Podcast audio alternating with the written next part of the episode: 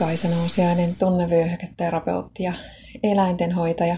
Teen ihmisille tunnevyöhyketerapiahoitoja ja mentaalista valmennusta ja eläimille, pääsääntöisesti koirille, kehohoitoja mun Helsingin Kumpulan toimitilassa.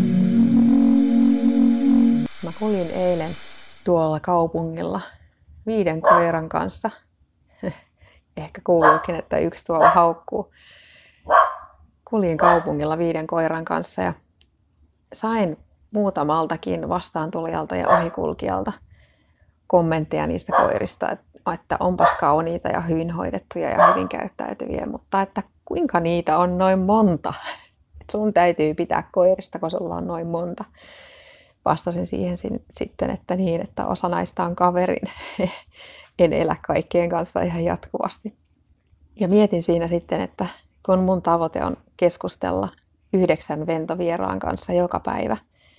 Monta koiraa näköjään on sellainen juttu, joka saa ihmiset tulemaan juttelemaan mulle ilman, että mun tarvii lähestyä ketään.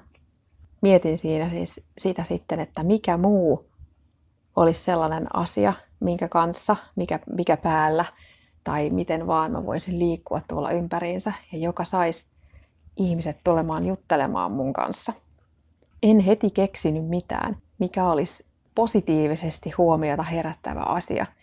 Mielelläni otan vinkkejä vastaan siitä, mitä sulla on mukana, kun ihmiset tulee juttelemaan sun kanssa.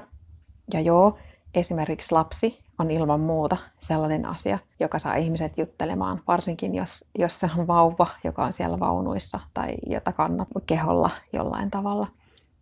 Mulla ei yleensä sitä lasta on mukana, joten joku muu juttu pukeutumiseen liittyvä, tyyliin liittyvä, mihin tahansa liittyvä.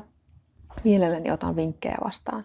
Mä oon nyt näiden muutaman viikon aikana, kun oon tietoisesti lähestynyt vieraita ja ihmisiä, niin alkanut ymmärtää sitä, kuinka tärkeää on vaihtaa se muutama sana monta kertaa päivässä ihmisten kanssa.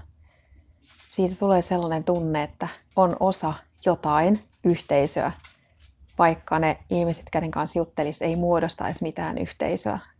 Siitä huolimatta tulee olo, että kuuluu johonkin. Ja se on ihmiselle yksi perustarpeista, se johonkin kuuluminen, kuuluvuuden tunne. Ja se, että menee juttelemaan ihmisten kanssa, vaikka se tuntuisi epämiellyttävältä ja pelottavalta ja epäilyttävältä, niin on itse asiassa ihan älyttömän tärkeä asia jokaiselle – sillä saa vähennettyä omaa yksinäisyyden tunnetta ja tosiaan tyydytettyä niitä omia jokaisen perustarpeita. Siitä tulee sellainen olo, että ei ole turha tässä maailmassa. Ei ole yksin, että itsellä on jotain merkitystä. Ja sitä kautta se tuo uskoa omiin mahdollisuuksiin. Uskoa siihen, että pystyy olemaan täällä maailmassa ja pystyy toimimaan täällä maailmassa ja toisten ihmisten kanssa. Ja se erityisesti eilen oli mielenkiintoinen havainto, että ihmiset haluaa keskustella toisten kanssa. Ihmiset haluaa tulla sanomaan sulle asioita.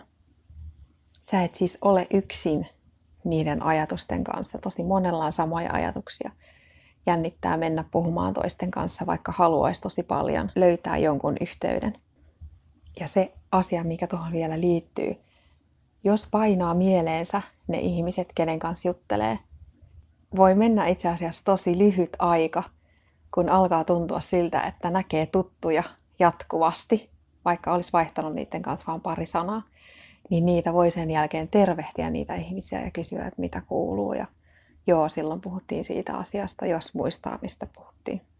Ja sehän vaan lisää yhteenkuuluvuuden tunnetta – lisää tunnetta siitä, että on omassa oikeassa paikassa. Kiitos kun kuuntelit. Toivottavasti sait tästä oivalluksia.